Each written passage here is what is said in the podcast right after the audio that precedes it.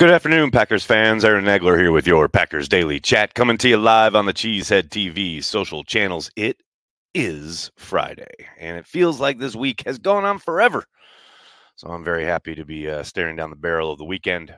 Uh, hope you're all set to have a great weekend wherever you are, whatever you're doing. Please be safe, please be kind, uh, and get ready for the 2024 NFL Combine in Indianapolis next week. That's right. I'll be flying in uh, tomorrow. I'm sorry, tomorrow, Monday afternoon, um, meeting up with Billy Schmid there in Indy. We're going to be bringing you all sorts of goodness both here on the YouTube channel and on 97.3 The Game. Uh, got a couple windows that will be uh, live. Not quite, we haven't really nailed it down yet because of the Badgers schedule. They have to uh, uh do some broadcasting of their games and some stuff around Badgers. So uh, make sure you keep it on of course, here the Cheesehead TV YouTube channel, but also my socials. I'll let you know uh, when we'll be on the air. And we'll probably simulcast most, if not all of that as well, uh, that we can here on uh, our YouTube channel, their YouTube channel. All sorts of goodness coming from Indy. Uh, we'll hear from Brian Gutekunst on Tuesday morning at 10 a.m. Eastern in Indy. Uh, Matt LaFleur and the coaches not attending, but one coach we did hear from yesterday was Jeff Hafley, the new defensive coordinator for the Green Bay Packers. Thanks to everyone who joined me here on YouTube uh, for the watch party. It was interesting to hear him talk. Interesting to go back and listen to it again because that's the kind of nerd I am. Um, you know, he did an excellent job of not only articulating the vision for, you know, obviously how he sees his kind of contribution on the defensive side of the ball and what it means for the Packers as a greater whole but I also thought it was very clear that he has been a head coach. The way not only that he commanded the room and being in front of people, but knowing how to deal with the media, knowing what questions mean and what the angles are and how to answer it and especially things that we're trying to get specific, you know, answer respectfully but not give away any specifics. This man is practiced. He is certainly adept at the art of saying some stuff without saying a whole lot, which is hey, it's part of the job, right? It's a skill you got to have. Um, you did hear some some good stuff as far as you know putting guys in position to succeed, what they want to do, not only on early downs but on obvious passing downs, getting after the quarterback, getting the quarterback on the ground. I don't think you heard anything revolutionary in that regard. Um, I did like his uh, response to Pete Dougherty, uh, the question about the post safety. It was fun to listen to his answer, and then watch real time as he kind of says, Well, I'm kind of just describing the perfect football player, which is great. You wish you could have a perfect player at every position, right? And yeah, you're looking for those traits, you're looking for those things. Um, to me, the, the more I hear and read about what he and Matt are going to try and implement on the defensive side of the ball, um, you know, there's been a lot of parallels to what the 49ers have done and what Saleh is doing here in New York with the Jets. And you know, you look at those fronts and how they controlled things, and they do control things. That to me is way more key than the safety play. And that doesn't discount how important it is. I'm not saying it's not. I'm not saying like it's an afterthought because it certainly isn't. And the Packers need to address it. But man, I don't think a lot of that matters if you're not controlling the line of scrimmage the way those teams did. You go back to the Legion of Boom. You know, yes, they had great pieces on the back end, but one of the things that John Schneider did so well during that run for the Seahawks is find talent up front. And, you know, there was that one offseason where they got Michael Bennett for a song in free agency. You know, and of course they had the advantage of working with Russell Wilson's rookie contract, etc. But to me, that eh, for this transition and trying to do kind of the switch over that they're trying, they're attempting here, I think, and you did hear a lot about how there are pieces in place, and there's no doubt that you know, especially in the modern NFL, a lot of these guys can do lots of different stuff. Whereas maybe in like the early 90s when the 3 4 was a very different beast and only like two teams were running it, you know, there weren't a lot of guys who had experience standing up, right? And flipping their hips and go running with a tight end, etc. Now the league is so pass happy and has, you know, been for so long that a lot of these guys coming out of college even are kind of adept at utilizing different techniques and doing lots of different things to the point where uh, you know I'm with Brian when he says you don't need to change a whole lot when it comes to what you're scouting. But I do think the emphasis on the team building side, you know, that's where you can go. Well, do would you want to kind of make kind of push our chips in here, or do we want to kind of make sure we're set there, or things of that nature? And uh, to me, it's all about upfront. You guys, if you've watched this channel for any length of time, you know that's what I always say. It is the truth. If you are controlling the line of scrimmage, you have a shot of controlling the game. And those defenses that everyone has pointed to when talking about, oh, this is kind of the the, the tree that they're coming out of. Yeah, the, all those teams, all those defenses have controlled things up front. Look no further than the Jets. I mean, as horrible as their season one was last year, obviously a lot of that driven by the situation at quarterback. You turn on any Jets game, especially when they're playing defense, and they are controlling the line of scrimmage. Now, you know, some games they wore down, they were out there a long time, but man, that defense is legit because they control things up front. If the Packers want to go that route, they have they've got to be better up front. And I'm not saying they don't have talent up there, they do. But I think they need at least one more piece. So that's where I stand, and that's why I'm excited by everything Hafley said. You know, you definitely walk the walk. Now it's time to talk. You know, you talk the talk. Now it's time to walk the walk. No, no question about it. And look, there's a long way to go before we see one meaningful snap, let alone a game, you know, play out. But I'm very, very optimistic, you know, because, you know, I think we just had a article go up on Cheesehead TV this afternoon. The title, can Jeff Hafley break the the cycle of mediocrity on the defensive side of the ball? And it's something we've talked about at happy hour. Soder knows where I'm going with this. I mean, I, I tease Soder for being a Eeyore about it, but he's not wrong regarding Packers defense over the past 30 years. You can almost set your watch by it being a disappointment. You know, yes, every once in a while, 2010 being an obvious one, 2014 being another. But outside of, you know, these odd seasons, these random seasons, defense has been nothing but disappointing in Green Bay, Wisconsin. Can Jeff overcome that history? Can can he and Gutekunst and Matt find a way forward to make this defense? And look, I don't even need it to be dominating, although that would be nice.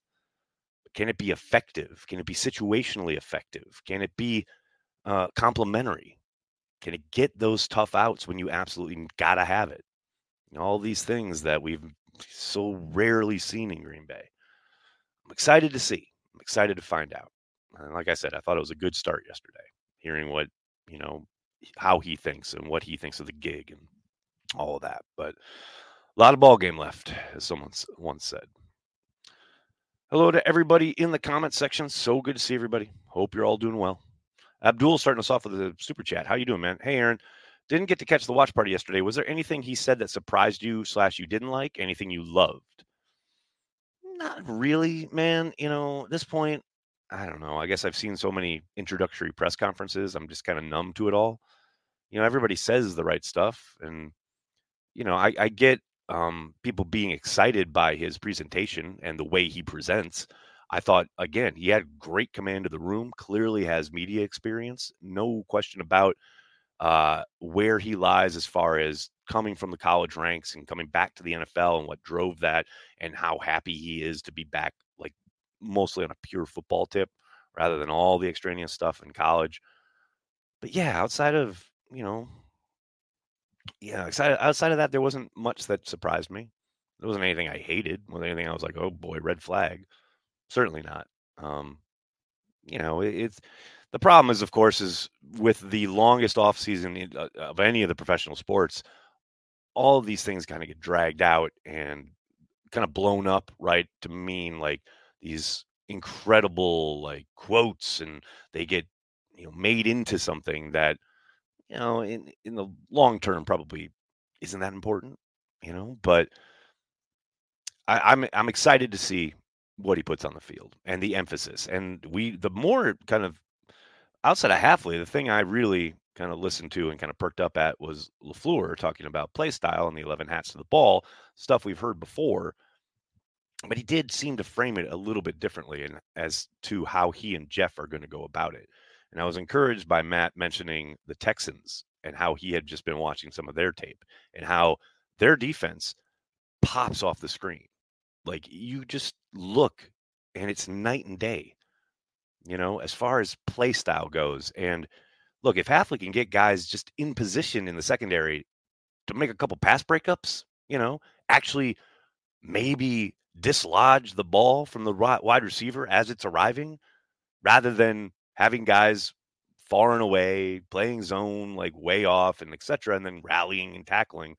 You know if even that is just uh, just a little switch just a little different i think that goes a long way to improving the defense. And it comes down to play style. It comes down to what you're asking them to do and how to do it much more so than the scheme right? And the scheme is important no doubt about it but to me, for so long in Green Bay, it's been about play style and a lack of all 11 guys, you know, ravis, ravenously pursuing the ball. You know, that's the thing that needs to switch more than anything in Green Bay, to my eyes. Autumn G, what's up? Thanks for the super chat. Loved his comment on Quay. He seemed excited to get a hold of him. Agreed. I mean, he called him a good football player, right?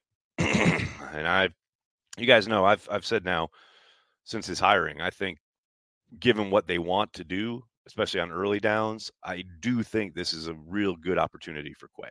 I think he can become a star. Um, I think he has the ability, he has the upside. I don't think he's come close to reaching his potential. And I really hope this helps unlock it. Greg, what's going on, man? Nags, if we only had a source or video for us mere mortals to watch so we can learn who to watch at the combine, I guess we need to live in ignorance. LOL. What does what say you? Who to watch at the combine, Craig, there's a video right here on this YouTube channel. I just did that with Ben Fennell yesterday. So make sure you check it out. Ed Pierce, what's going on, man? On Wednesday, you said temper your expectations. I'm still laughing. Packers fans temper their expectation. Yeah, that's going to happen. I believe that was in response to uh, the salary cap and the idea of going buying or getting bunch bunches of free agents definitely going to be difficult to temper Packers fans' expectations with the news this afternoon uh, from the NFL, where they announced the new uh, salary cap for 2024, which is a bit higher than everybody expected. Um, I know there were a lot of kind of estimations that it was going to come hovering in around the 246 mark or so, but uh, I believe it's what 250 something. What is that? Let me get the uh, exact number here for posterity's sake. I don't want to say the wrong thing into a microphone. My goodness. 255.4 million per club, which is much greater. It's a 30% increase. Uh, I thought, I'm sorry, a $30 million increase. Uh, it's historic as far as the level of increase. I, that's the biggest jump it's ever taken. Uh, it's finally kind of correcting from everything that went on during the pandemic. You know, the one time that in since the inception of the salary cap in 2021, where it went down and teams had to deal with that, including the Packers. Now, finally, uh, NFL has kind of gotten righted the ship, so to speak, and it's exciting. But I've already got people all up in my mentions talking about, oh, now they can go sign this and they can go sign that. And look, every other team got the same news, guys. You know, every other agent is adjusting what they're going to be asking for. You know, it's I'm excited. It really does help the Packers for 2025 more than anything else. Um, and it certainly gives them a little bit more leeway and wiggle room this season as far as maybe not having to touch as many contracts internally that they were going to have to do to create cap space. They can still make moves. They can still kind of go and sign a guy or two that they want, you know, but anybody expecting some kind of wild spending spree or free agent shopping spree because of today's news is is going to be sorely disappointed. So yes, temper your expectations if you're one of those. Um, what we got here? Jacob, thanks so much, man. Finally able to catch a live. Been working on the road. Hope all was well. PS defense top 10 2024. Book it. People I love people are so like obsessed with rankings. Not Jacob, I, I get it, man, but it's just can we just get off the field on third down? That's all. I don't care where we're ranked. Just get off the field on third down. Maybe a turnover every once in a while. That's all I need. John, how you doing, man? My hot take on Quay last year was top five linebacker. Next year, no more rankings. Oh yeah, hey, hey, bring it, man. I'm look. Patrick Queen started real rough in the NFL. Looks real good now. You know, uh, it can be done. It has been done, and I think with Quay it will be done, no doubt. Nicholas, how you doing, man? Hafley specified a type of safety talent that we don't have on the roster, probably won't exist in the draft as a rookie, and most likely would cost a first wave of free agency player. Is Savage our best bet? I don't know about best bet, but I think there that's one of the reasons why I said in the video the other day there's a decent case to be made for bringing him back just because you know the player. He is a first round talent and has that kind of athleticism that you need at the position, but he's certainly not the player that Hafley was describing in that press conference yesterday. Um, but look, he understands that yes, if you're in Madden create a player, this is the player you would create. We don't live in that world though. And to your point, yes, there there are certainly not a ton of safety kind of prospects on offer that you would expect to come in and be what he just described in that press conference. But I do think there are a couple guys in this draft that you could, you know, start out as far as making this transition and you know building your program on the defensive side of the ball with new blood, etc. I think would, from Minnesota would fit the bill. I really do, and I I know you know there there's a chance that maybe he he tests out of uh, that range of the 25 or so sitting in the bottom of the first round though i've seen some mocks where he goes in the second round so who knows but yeah i think you know that's that's a player that i think while not fitting exactly what he described that's some talent that you can work with and start kind of course correcting on defense. You know what I mean? So this idea that yes, I understand it's not a very deep safety class. It's not a great safety class, no question about it. But that doesn't mean there's no talent there. There is talent. There's always talent. All players have value, no doubt about it. Nathaniel, what's up, man? Zach Tom greater than Tom Zach. I love you guys. That's I so good. That's so good. Phenomenal. I needed that. Christian, how are you? My two favorite players in the draft so far that I've watched are Newton from Illinois and Tampa from Iowa State. I have to see Tampa. This is like the third day in a row I've had this kid mentioned either on video or here in the chat. I have to watch him. I have not yet. Um, I'd like to do so before I get to Indy next week. Peter, what's going on, man? Did Jeff make reference to the Savage missed tackle in the divisional playoffs? I don't believe he did directly, but uh, maybe indirectly or subtly. But no, not overtly. David, how are you, man? With new cap, is there just one free agent you like? David trying to get me to plant my flag. Uh, you know, there's a few, man. The was the safety from the Rams, Fuller. Um, you know, there's the kid from Baltimore where the safety where I don't think he's actually going to get out of the gate. Here's what I always say: Can we just wait until the end of the tag period, and then you know we'll know who's tagged and most likely who's been re-signed because we're still in that window. You know that window started at the start of this week, and if teams can't reach a, uh, an extension with someone, they'll probably tag him, etc. That'll be probably be Antoine Winfield, who I would love on the Packers. I would that would be talk about a dream signing. That would be a dream signing because it's only going to happen in your dreams because he's probably going to be staying in Tampa Bay. So I just need a better kind of view of who's actually going to be available before I start talking about, oh yeah, I think this is a realistic or somebody I think the Packers could definitely go on attempt attempt to sign. You know, it's like that every year. Abdul, thanks again, man. I'm trying to remember, did Capers' downfall happen due to Collins' injury and Jenkins leaving, or did his concept become outdated? What about Pettine? Like he also started out hot and then declined. Uh, the Pettine thing, I don't know, man. I, I wouldn't say Pettine declined. I think, you know, there was certainly, um, I don't call it tension, but there's a difference of opinion of how they should be calling the games between him and Matt. I think that more than anything kind of led to not bringing him back. Um, and look, you talk about his decline. His last game as a Green Bay Packers coach, they were in the NFC Championship game. You know, the defense played well enough to get there. And I understand, you know, the the Kevin King thing and the touchdown at the end of the half and the dropped interception and all the other stuff. They did pick off Tom Brady three times. You know, set up the offense plenty to go win that fucking thing and get to the Super Bowl. So it's not like Pettine was horrible. I think time has made people think that you know Pettine was this like Rich Kotite figure in Green Bay, and like he coached a pretty damn good defense at times, right?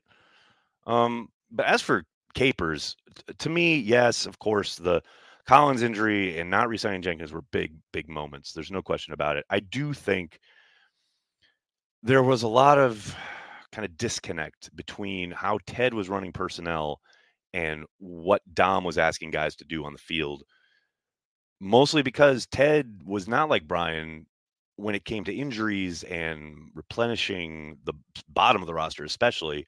Ted very much agreed. And Brian still kind of operates this way to a point where, you know, okay, injuries, all right, we've got a practice squad. Now, Brian has an expanded practice squad that he can draw from, including with veterans, you know, that he can put on there, something Ted never had. But, you know, that is kind of the Packer way, right? And that was very much how Ted operated. The problem was with Ted, they were almost all like undrafted free agents who had no experience. And by the time they got up there, you know, it's deep in the season. Teams are playing like a, pretty solid oiled machine. And then you'd have these young guys just not really being in sync with not only their teammates, but all of the complexities, especially on the back end, that Dom's defense required. Um, you know, I, everybody will point to Gunter in the NFC Championship game, who was, yes, completely unmatched, you know. But, you know, there were other instances. There's the Cardinals game, you know, where they, they that march down field in overtime, you know, you got young guys out there just kind of going every which way, not knowing who to cover, etc. I just think that, you know, and it's never one thing. It's always levels and complex. But to me, that was kind of the really frustrating part. And I do think that's one of the drivers behind McCarthy not firing Capers when yeah, he probably should have. But I think Mike felt somewhat loyal to Dom because, you know, Dom kept getting handed like not a ton of vets, really young players who he ran a certain type of scheme that required a certain type of guy. And Ted was really not going to break his mold to, especially when it came to, you know, free agency and getting veterans in there to kind of support that. And I think that was Mike's view. So Mike, you know, if you've called a good defense, but your players are not executing, and I think that was Mike's kind of viewpoint, well, then why would I be firing the defensive coordinator? You know, so I, I do think Dom got caught in a situation, especially at the end with Ted. Um, there, the the there was just kind of a disconnect there between those two, the coach, the coaching, and the personnel, more than anything else. What else we got, folks? Make sure I don't miss any. Got that, got that. All right, very good. Uh, Fritz Shurmur was the man. Fritz was the man, man. Um, what else we got? Andrew, what's going on, man? I would like to see us go for a middle of the road free agent. Almost feels like all teams that make a deep run do so. Not that it's that easy. Also, just give me attitude on defense. Go pack, go yeah, attitude is nice. You don't want penalties because of it, but yeah, I'm down with attitude. I'm all good on that. Middle of the road free agents. Yeah, I think that's what you should be expecting. One or two of them. I'll pick up here or there. I, I I don't know how else to express it. You know, that first wave, I just don't expect the Packers to be very active. But we'll see. I've been wrong before. God knows, Nagler's never right. We will we will see soon. All right, everybody. I got to get going. I cannot thank you enough for hanging out, talking Packers each and every day, Monday through Friday, right here on the Cheesehead TV social channels. I will be back on Monday from Indianapolis. Can't wait to talk to you all. In the meantime, please do hit like on this video and subscribe to the channel. And then tell your friends and tell your family. Cheesehead TV, we are devoted to Green Bay Packers fans worldwide. Thanks a lot, everybody. Have a great weekend. Go, Pack, go.